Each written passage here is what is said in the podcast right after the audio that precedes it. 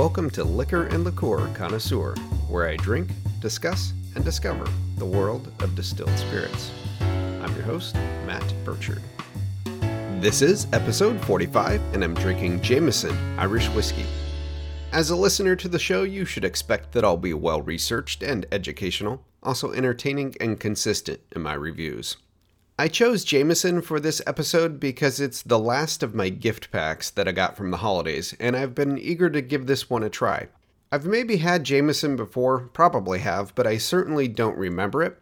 Plus, it's the most popular Irish whiskey in the world, so why not give it an episode?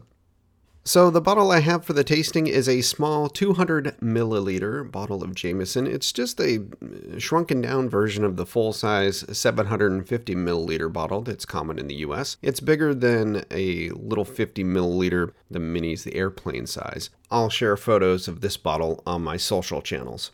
And Jameson whiskey is 40% alcohol by volume, making it 80 proof. And this bottle came in a three pack with two other Jameson expressions. Even though this is a smaller format bottle, it's the same as the full size 750 milliliter. It's green glass with an ecru or cream colored label. Jameson is the most notable text you'll see on it, and it's crested over a family crest from Jameson, along with established 1780 to either side of the crest. And then below that is the text that says triple distilled. Then it states smooth Irish whiskey made the John Jameson way since 1780. Another smaller green label featuring a signature of John Jameson and Son is below the main label. On the neck, a label reads Distilled, matured, and bottled in Ireland, above a logo or brand seal that is made up of the letters JJ and S with John Jameson and Sons Limited surrounding it. Finally, the date of 1780 is molded into the bottom of the glass below the front labels. Okay, let's open this bottle. It's got a screw cap. Clicks right off. And for all my tastings, I'm using a clean Glencairn. This being a whiskey glass, I've got a whiskey, so this makes perfect sense. Let's go for a pour. Ah, beautiful. In the glass, it's very clear. It's got an amber, golden, orangish color, which is a whiskey color. It comes from the barrels and casks it's matured in. It's a natural color. And on the nose, it's kind of flat, actually. I mean, there's not a whole lot to it. Let me let me try it again. Yeah, I don't get any vapor burn or anything. I mean, it's only 80 proof, 40% ABV, so that's not too bad. And Jameson themselves describe the nose as smooth and mellow. I would agree. Okay, let's go for a taste.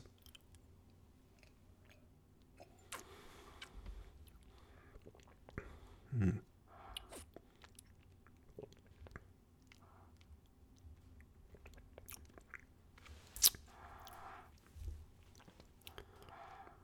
So I'll admit I've had several samples while not recording, really trying to hone in on the flavors that I'm getting on the palate.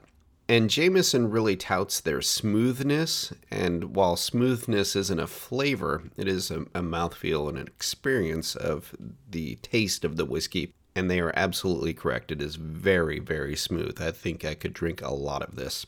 But as far as flavor, I get a spiciness that is likely a combination of the ethanol and then the flavor profile of the whiskey itself. Also, a nuttiness and a, a slight bit of oakiness from the barrels. Jameson's tasting notes say there should be some vanilla notes and hints of sweet sherry, but I'm not getting any of those. It's a nice whiskey, but it's really simple.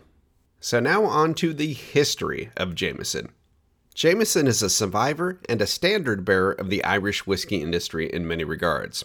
It's currently the most popular Irish whiskey in the world, with 2019 sales of 8 million 9 liter case equivalents worldwide. That's more than four times the sales of the number two Irish whiskey, which is Tullamore Dew, and I featured that spirit in episode 10. So go back and listen to that one if you want a great story of the Irish coffee cocktail along with Tullamore Dew. The story of Jameson Irish whiskey starts in Scotland, home, of course, to Scotch whiskey. This is because John Jameson, the company's founder, was born in Scotland and lived there for much of his life. He was known to be a lawyer and worked as a sheriff's clerk, but didn't get into the whiskey business until he was in his mid 40s. And it could rightfully be said that John Jameson married into the business when he married his wife, Margaret Haig, in 1768 at the age of 28. John's wife, Margaret, was the eldest daughter of John Haig and his wife, Margaret Stein, who operated the John Haig and Company distillery in Scotland, and the Stein family also had distilleries. The Haig and Stein families were described as whiskey royalty, responsible for a major portion of Scotch whiskey output in the 18th century. So, John Jameson had a lot of family in the whiskey business, and it was this extended family that founded a distillery in 1780 in Ireland that would become the basis of Jameson and lend its date to the bottle. It's known that John Jameson and his wife moved to Ireland by 1774, as records show he joined a Freemasons lodge in Dublin in that year. But it wasn't until 1785 or 86 when he became manager of the whiskey distillery on Bow Street in Dublin, Ireland, that his cousin, John Stein, had founded in 1780. After having managed and run the Bow Street Stein distillery for 20 years, John Jameson was able to buy it outright from his cousin in 1805 and in so doing brought his son, John Jameson II, on to take over the family business. Five years later, in 1810, John Jameson and Son was officially founded as a company. It seems then that the founding Jameson retired, as John Jameson II really grew the business and expanded the distillery. He focused on hard work and quality, combined with innovation to refine the distilling craft. An old notebook of John Jameson II's exists, dating from 1826, that the brand has preserved, and the notebook includes mash bills and notes on experiments in distillation.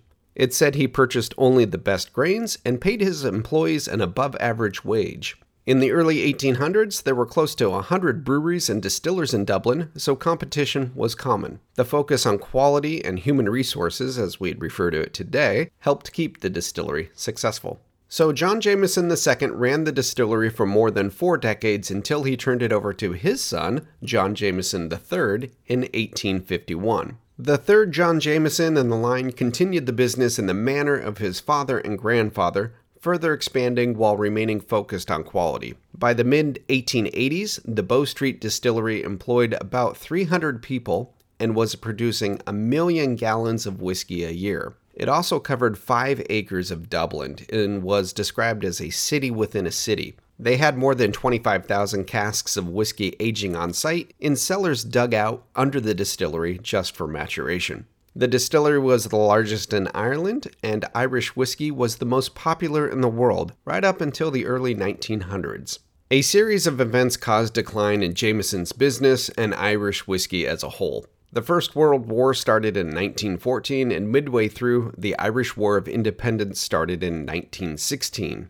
This cut off the key British export market for Jameson whiskey. And not just Britain itself, but collectively the British Empire, including Canada and Australia. By the time a truce was reached in the summer of 1921, prohibition in the USA was in force, and thus another key export market was cut off. Some Irish whiskies, though not Jameson, had become poor quality due to dilution of grain whiskey with pot still whiskey, creating a rough product that wasn't favorable to the category. Meanwhile, Scotch whiskey had been increasing production capacity and improving quality. The Scotch distillers also proved to be good marketers, and importantly, they had access to export markets such as Canada and the Bahamas and Bermuda that were perfect waypoints on their journey to the US black market. Scotch rose in favor in the US during Prohibition. Just listen to episode 29 for the story of how Cutty Sark first found its way to US shores during Prohibition.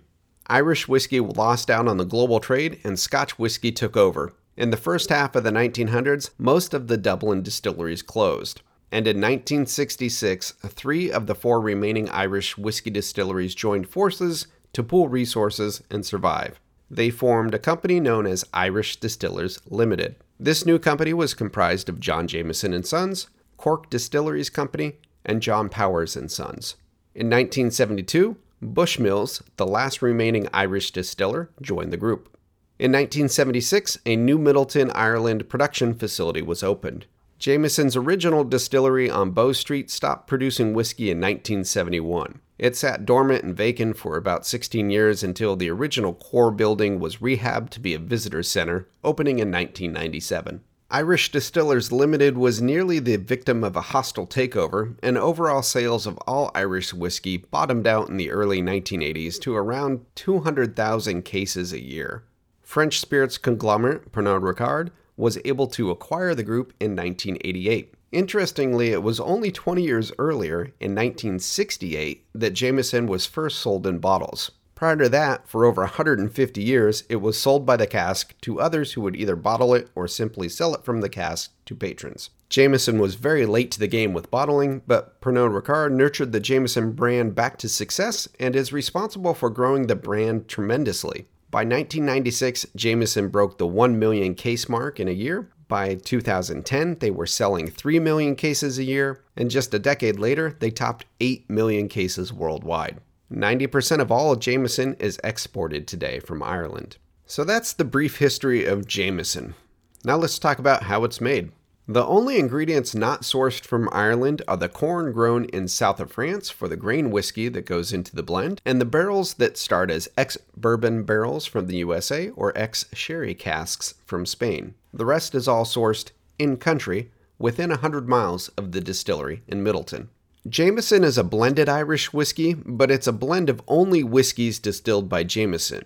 They start with the barley grown in Ireland, and some of this they malt, some is left green or unmalted.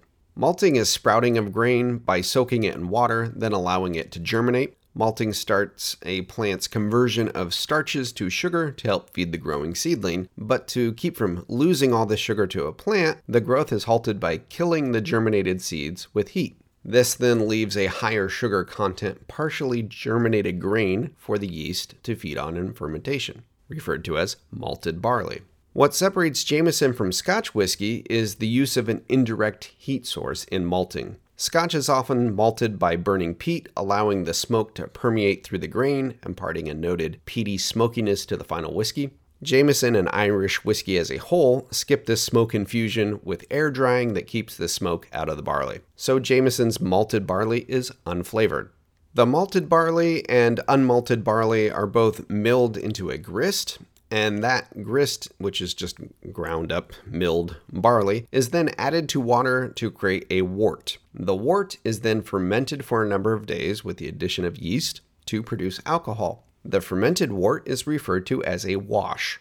Jameson is triple distilled, a fact they tout, which gives the whiskey its smoothness, which I can attest to after tasting it. The triple distillation happens in pot stills, the first of which is a wash still. The distiller boils the wash and captures the alcohol vapors, passing them through a condenser to collect the liquid. This liquid is then distilled through the second still, called the feints still. The final pass is through the spirit still. And this triple distilled process through the large copper pot stills yields what's known as pot still whiskey. But if you remember the ingredient they don't get from Ireland, it's the corn, or maize as they refer to it. Jameson also produces a grain whiskey using this corn that they source from southern France. The grain whiskey is distilled in a modern column still. And to be legally considered Irish whiskey, all of the whiskey must age for no less than three years in Ireland. It cannot leave the country of Ireland during maturation. And the whiskey is matured in a combination of used bourbon barrels and sherry casks. After aging, the blending of barrels and casks takes place, and it's the blending that creates the consistent Jameson flavor. A consistency that should be, well, consistent, batch to batch, year over year. Oh, it is also notable that the water used for Jameson comes from the Dungourney River that literally flows through the distillery. Once blended, the finished whiskey is bottled, and 90% of it is destined to be exported from Ireland, much of it landing in the United States. So that's how they make it. So, how do you drink it? What are the recommended cocktails or consumption methods of Jameson whiskey? It's recommended to be enjoyed neat. The trademark smoothness of it really lends itself to just sipping as it is, right out of the bottle, and that's likely how I'll drink it. I prefer most of my spirits neat. However, the gift pack box I got suggested trying it on the rocks or with ginger ale and a squeeze of lime. I may give that a whirl because I like ginger ale. So, yeah, uh, Jameson Irish whiskey. It's a good whiskey, so you can substitute it in many whiskey cocktails an old fashioned, sidecar, whatever you prefer. So, in summary, what do I think of Jameson Irish whiskey? I've got to say, it's really smooth, and smoothness is, again, not really a flavor profile, but it is a good description of how to enjoy a spirit. At 80 proof, you could drink a lot of this, and uh, I think that is the point. It is the number one selling Irish whiskey in the world, moving about 8 million cases a year. That's a lot but not a lot compared to some other whiskeys, and certainly not compared to the titans of the Scotch world that move double, triple that a year. All that said, Jameson, I need to buy a bigger bottle because this little 200 milliliters is going to go quick. So that's going to do it for this episode of Liquor and Liqueur Connoisseur. I'm your host, Matt Burchard. Please subscribe and share. Show notes are on liquorandliqueurconnoisseur.com. You can also find the show on your favorite podcast platform. The shows on social media, Facebook and Instagram are where I'm most active. I love hearing from my listeners, so if you've got suggestions for a spirit to feature in an upcoming episode, please do reach out. And as always, thank you for listening.